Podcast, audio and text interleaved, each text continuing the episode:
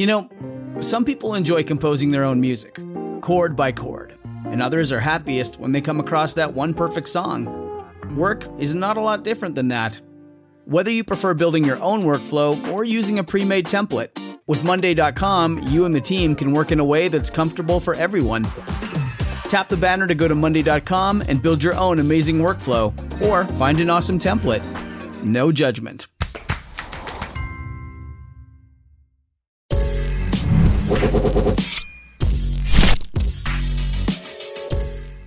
Good morning, and thanks for joining me for Rise and Crime, your morning caffeine hit all about crime.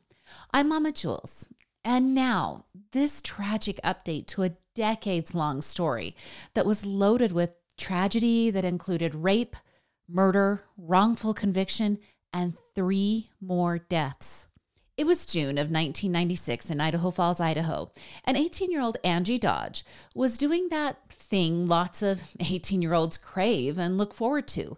She had finally gotten permission from her mother to move out on her own, her own big girl place filled with independence.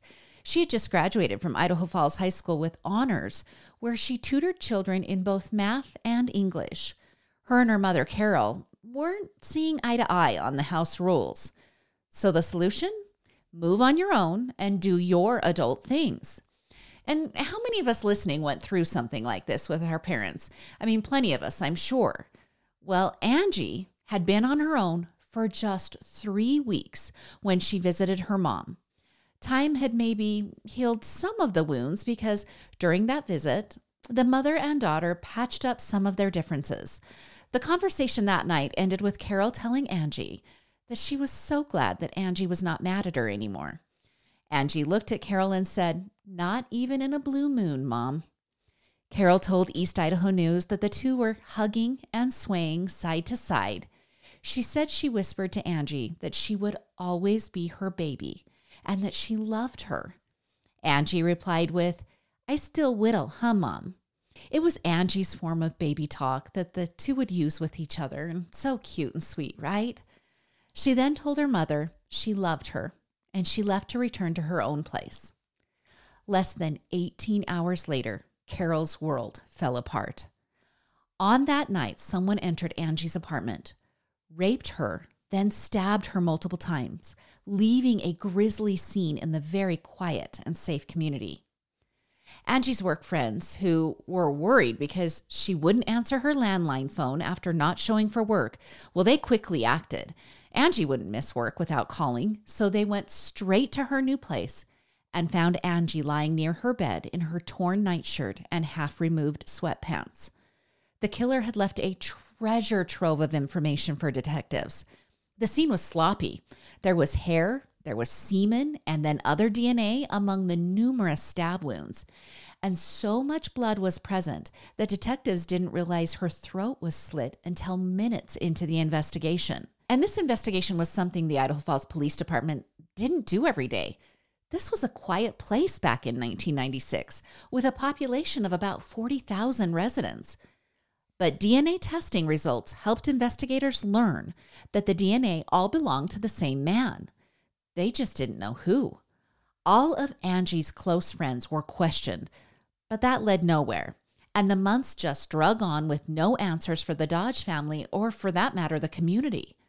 Detectives widened their circle of suspects to casual acquaintances of Angie, and that is when they landed on 20 year old Christopher Tapp. It had been a year since Angie had been brutally murdered, and investigators just wouldn't let Chris off their list, even though it seemed like quite a stretch to tie Chris to the murder. In total, investigators conducted over 100 hours of interrogation with Chris. And throughout those interviews, Chris was all over the place, contradicting the semi confessions he was giving, and then inconsistency riddled the interviews. Authorities had determined that the DNA found at the scene was not Chris Tapp's, yet they remained unfazed they expanded their theory of the murder to include that Chris held Angie down while another man raped her. The 100 hours of interrogation did have two consistent attributes, though. First, Chris was interviewed repeatedly without counsel. Second, Detective Jared Fuhriman was present for nearly all of the interviews. He knew Chris from his time serving as a school resource officer, and a sort of like trust bond had already been developed between the two. So you know where this is going. Chris Tapp eventually confessed to aiding in the death of Angie Dodge. He admitted to holding Angie while a man named Benjamin Hobbs raped Angie and then they both killed her. Now, Benjamin was new to the radar for the Idaho Falls Police Department, but they connected the two anyway. All right, this is really complicated, so I'm going to start breaking it down from the very beginning. So here's how it all went, and here are the multiple layers. In January of 1997, almost exactly one year since Angie's murder, Idaho Falls resident Benjamin Hobbs was arrested in Ely, Nevada on charges of sexual assault. Detectives in Idaho Falls learned of the arrest and they felt the two crime scenes showed similarities, so they gained permission to interview Benjamin. Following the interview, police tied Chris to Benjamin because the two hung in a circle of friends deemed the River Rats. Now, the River Rats were just a bunch of kids who would spend time near the Snake River that runs through Idaho Falls. And Angie, she just happened to live about two miles from the river. Detectives acted quickly. They sent Benjamin's DNA away for testing, and two days later, they honed in on Chris. Detectives initially interviewed Chris without a lawyer, and then they let him leave. Three days later, he was interviewed again without a lawyer. And when he left that interrogation, police had scheduled another interview with Chris for the next day. Well, Chris's mother, Vera, became concerned and she hired a lawyer, which meant Chris was a no show for that scheduled third meeting. But undeterred, police went to Chris's home, where Chris's mother told investigators that Chris would come to the police station in three days and that he would be accompanied by his lawyer. Well, detectives left. They established an arrest warrant and they returned hours later to bring Chris to the county jail, charged with being an accessory to a felony. And according to the Innocence Project, in the very first interview, Chris said neither he nor Benjamin were involved in Dodge's death and that he knew nothing about it. Then at the second interview on January 10th, Chris said that Benjamin had killed Angie and he had asked him to provide an alibi for him. Well, then on the third interview on January 15th, his story changed again, and he said that he had been with Benjamin when Benjamin killed Angie. Now, this time he supplied a supposed motive. He said Benjamin was angry at Angie for trying to break up his marriage. Now, most of the interviews were recorded, and Chris's attorney watched on a monitor from a separate room. Then on January 15th and the 17th, Tapp entered into a series of immunity agreements with prosecutors. Now, under those terms of those agreements, Tapp had to provide truthful information about the crime. And then, in return, he would only be charged with and allowed to plead guilty to aiding and abetting an aggravated battery. So that's a much less severe charge than murder. But two things are going wrong here. His attorney is advising him in a way that most legal experts would disagree with. And the detectives, well, they're misleading Chris. And here's where the detective strategies really go off the rails. Chris was interviewed on January 18th. But detectives are backed into a corner. They got a big problem. DNA tests had come back and excluded Benjamin and Chris as the source of the semen found on Dodge's body and clothes. So there's no pause that's employed here. No, maybe we should re examine our interviewing techniques. Instead, the police suggest a fix and offer up the idea that a friend of Chris and Benjamin's named Jeremy Sargis was also involved. Now, with this new redirection by detectives, Chris changed his story again and now said that Benjamin and Jeremy raped and killed Angie. Then on January 27th, the DNA tests on Jeremy came back. They were negative. He's not the supplier of the DNA evidence either. This is strike three for the detectives. The DNA isn't Jeremy's, it isn't Benjamin's, and it isn't Chris's, but they just keep going. And detectives also verify that Jeremy's alibi seems to be rock solid. So, two days later, prosecutors, in anger, void Chris's immunity agreement based on the concept that Chris had been untruthful. And it's here where you're probably saying, Of course he's been untruthful. The detectives are feeding him the information, and he doesn't know what's true at this point. And you guys, you might be right, but it gets even worse. In an attempt to push the confession to a further place, Chris was taken to the crime scene. And his attorney declined to go with Chris. After the visit, Chris changed his story again, saying he had held Angie down during the rape and stabbing. He then claimed Benjamin was still there, but Jeremy was no longer present. Remember, Jeremy can't be at the scene. His alibi is solid, and Chris would only know the alibi was solid because detectives had revealed that to Chris. In the new confession, Jeremy is replaced by a friend of Benjamin's named Mike, whom Chris says he doesn't even know. And it just keeps going. On January 30th, Chris takes his fifth polygraph test. During the questioning, police tell him that he could possibly get a more lenient sentence if he claims he had been in fear of his life after witnessing the attack on Angie. Well, eventually, Chris said he cut Angie across the breast, joining the assault because Benjamin threatened to kill him. Now, misleading Chris again, the police tell Chris he passed the polygraph test. But they then note on his report that Chris was deceptive in his answer about participating in the crime. Then finally, on February 3rd, Chris was charged with first degree murder, with rape, and with the use of a deadly weapon in the commission of a felony, which was a sentencing enhancement. It makes this even worse for him. Benjamin, who was convicted of the Nevada assault, was never charged in Angie's death. All right, it took more than a year for Chris to reach a courtroom in May of 1998. In multiple motions, Chris's attorney tried to get the confessions suppressed by arguing that Jared Fuhriman and the other detectives had coerced them with questionable techniques. But Judge Ted Wood left a vast majority of the statements to police available to be used as evidence. Now, those police recordings and statements were truly a majority of the trial. During the trial, it was revealed that in the first interviews with Chris, it was clear that police were focused on Benjamin as the suspect, and they just wanted Chris to implicate his casual friend. Detectives falsely had told Chris that Benjamin had already placed Chris at the crime scene and that they could help Chris if he cooperated. Chris said he would help if he could, but he didn't know anything. He was just a quote, scared little man.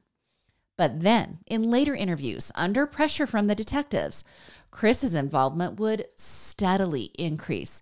And Chris eventually said that he helped hold down Angie while Benjamin and the third man raped and stabbed her. Now, during the interviews, he was threatened with the death penalty and was told that he couldn't remember what he had done because he had repressed those memories of his brutal actions. All right, in the trial, Detective Fuhriman, under oath, testified that Chris knew what Angie was wearing before he was shown crime scene photos. But a later examination of all the polygraph and confession videos showed Chris did not mention the clothing until after seeing the photos. Now, also during the trial, Chris did not testify, but the defense did provide a witness who said Chris was with a woman who wasn't his girlfriend on the night of the murder. The witness said she could remember this because Chris's girlfriend caught the two together the following morning and it had created a bit of a dust up in the friend circle. But the state called a witness that said the alibi dates were wrong. Now, the trial lasted nearly two weeks, and a jury of nine women and three men convicted Chris on first degree murder, rape, and use of a deadly weapon in the commission of a felony. He was sentenced to life in prison with a minimum sentence of 40 years. Now, if this podcast existed in 1998, this would be the end of it. I would have reported the trial and we would have moved on. But that wasn't the end for Chris or for Angie's mother, Carol. Over the next 20 years, Chris fought his conviction through a series of appeals. His attorneys claim that the voiding of the immunity agreement, as well as Chris's diminished mental capacity, and also the less than stellar effectiveness of his attorneys, meant he should have a new trial. All of his appeals were denied. And during those years, Carol is begging the courts and the local detectives to find the real killer of her daughter. Carol had been helping Chris's attorney and also paying for her own investigations to keep shining a light on her daughter's murder that she felt was not solved. During that time, Carol would often vocalize her frustrations and hopes to her daughter who had died. She said at times she would feel Angie encouraging her and telling her to keep going. Her dogged approach led one of the nation's leading experts in false confessions to review Chris's police interrogation tapes.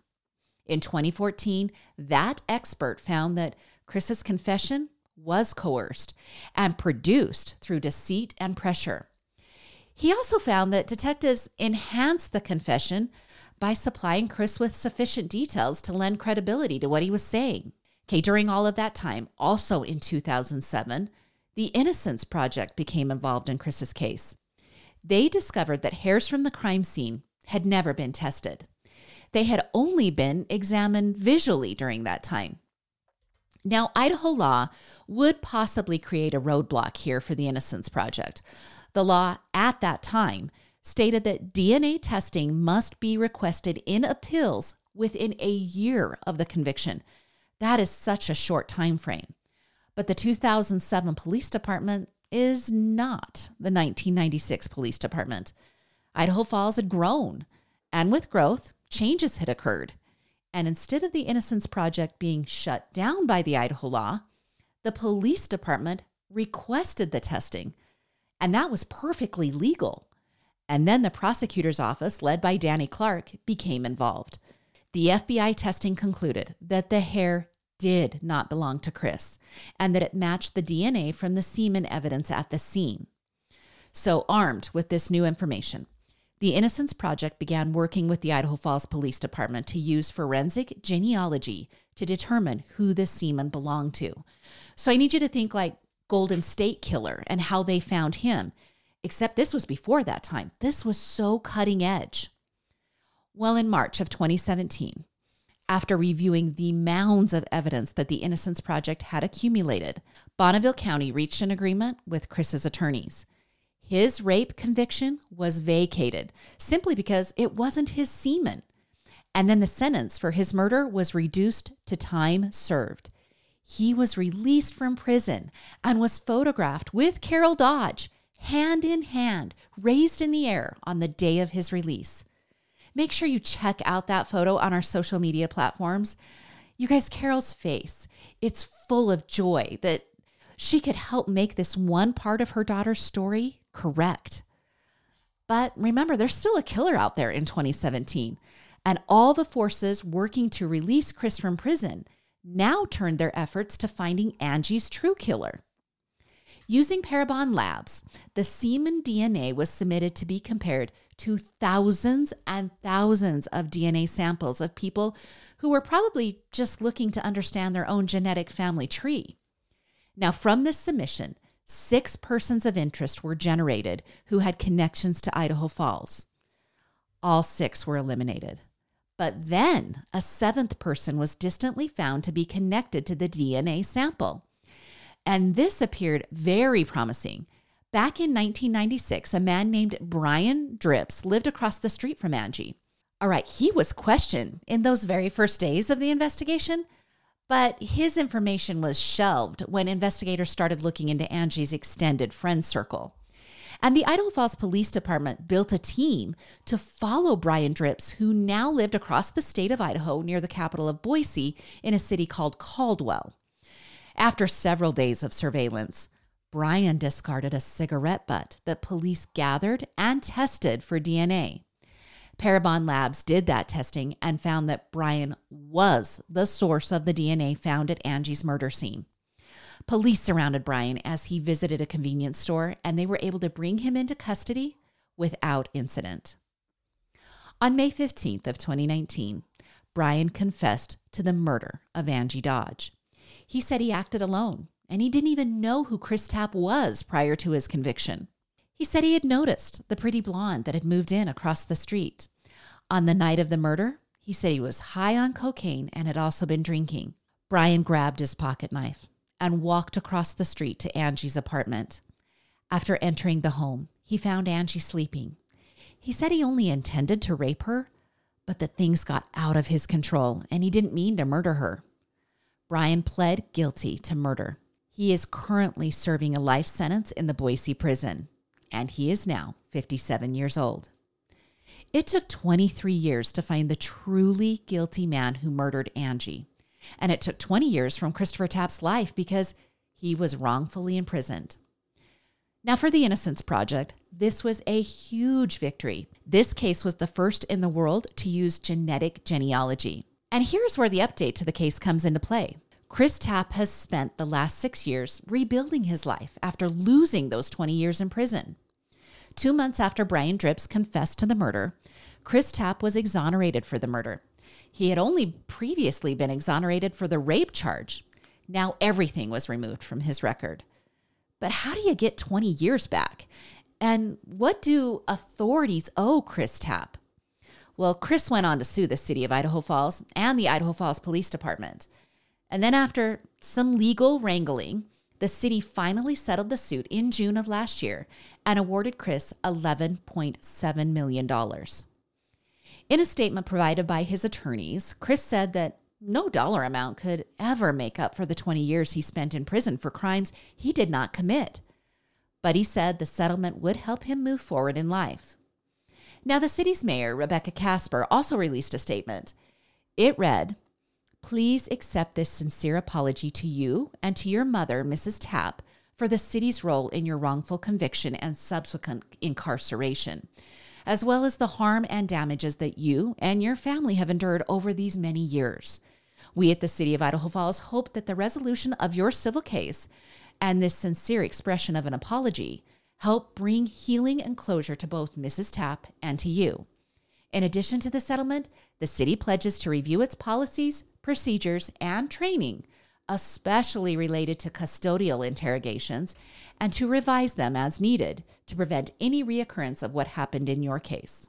Now, the Idaho legislature also passed a law, in part due to Chris Tapp's case, that any wrongfully convicted person will receive $62,000 for every year that the person is wrongfully imprisoned. Now, that means Chris received over 1.2 million from the state. One month before the settlement with the city, Detective Jared Fuhriman died from complications of Alzheimer's. During his life, he had served as mayor of Idaho Falls from 2006 to 2012. He left the position after being diagnosed with mild cognitive decline. And during his 20 years in prison, Chris had done what many men who are convicted of crimes do. He developed relationships with women who would correspond with him and one in particular had blossomed for Chris. He had committed himself to Lori Hollinsworth from Lebanon, Tennessee. He had told the Post Register that he planned to get out of prison and help Lori with raising her two young daughters. But just 14 months before Chris was released, Lori died in a single vehicle crash in Tennessee. Her two daughters were in the car with her, but both girls survived the accident after extended stays in the ICU. Police reports indicated that Lori was driving at a high rate of speed. Then, after Chris was released from prison, he married Stacy Goodwin. I had a chance to interview the two shortly after Chris was released.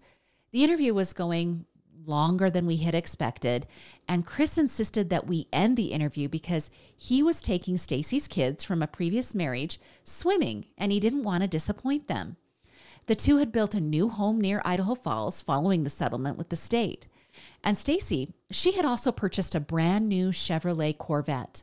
Well, this year, the two hit some rocky times and they had began divorce proceedings when Stacy, while driving home late one evening in August, rolled her new car. Again, accelerated speed and a tight corner contributed to the single vehicle crash. 41 year old Stacy died at the scene. They had four years of freedom together before Stacy's life was ended. And I feel like I need to prepare you that the sadness is not over.